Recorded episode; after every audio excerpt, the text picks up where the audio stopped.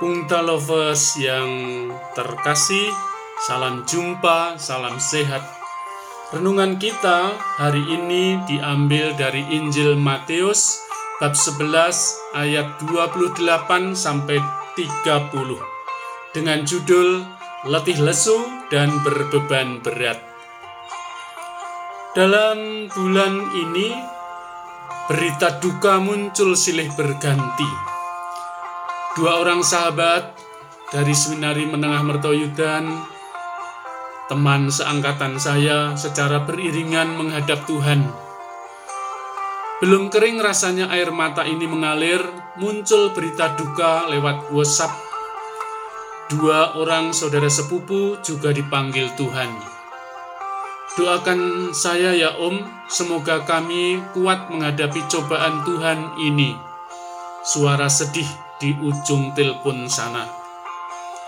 Saya bisa merasakan beban berat yang mereka hadapi. Seorang istri dengan anak masih kecil ditinggal oleh suami yang dicintai. Sementara di tempat lain, seorang anak harus kehilangan kedua orang tuanya dalam waktu kurang dari satu minggu. Di layar WA, silih berganti muncul berita kematian. Romo, ada berita duka. Kakak saya yang di Pontianak yang sering kita singgah minum kopi dulu telah dipanggil Tuhan tadi pagi. Tulis Pak Irman di pesan WA. Lalu disusul lagi berita seorang Romo dari Jakarta yang menghadap Tuhan. Di tengah hiruk pikuk kesedihan, ada saja orang yang tega membuat berita bohong dan membingungkan. Katanya Romo Muji Sutrisno meninggal. Tidak hanya kehilangan saudara, tetapi juga ada yang kehilangan pekerjaan karena PHK, tidak punya pekerjaan, usaha gagal, sementara harus menghidupi anak istri, biaya sekolah anak-anak, dan beban tanggung jawab masa depan yang makin sulit. Pandemi ini membuat banyak orang harus memikul beban yang berat. Mata menangis tidak pernah habis, Jiwa letih menahan derita yang perih, dan badan lesu merasakan luka yang membiru. Pungta lovers yang terkasih, dalam situasi derita manusia seperti itu, Sabda Yesus menghibur kita. Datanglah kepadaku kalian semua yang letih lesu dan berbeban berat, aku akan memberi kelegaan kepadamu.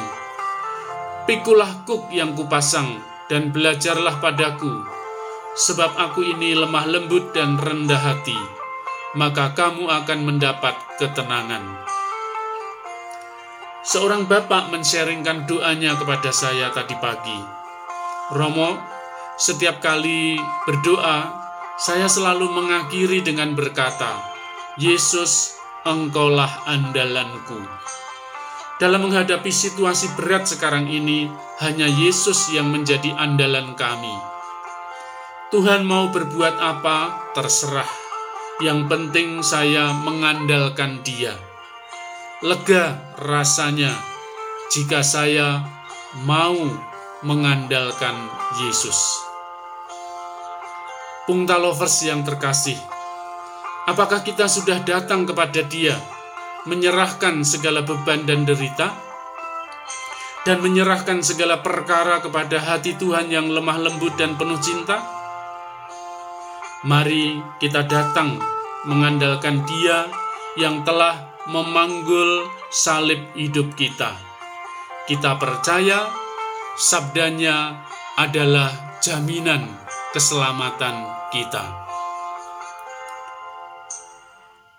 Burung bangau terbang bersama belibis, berarak bersama-sama di saat senja.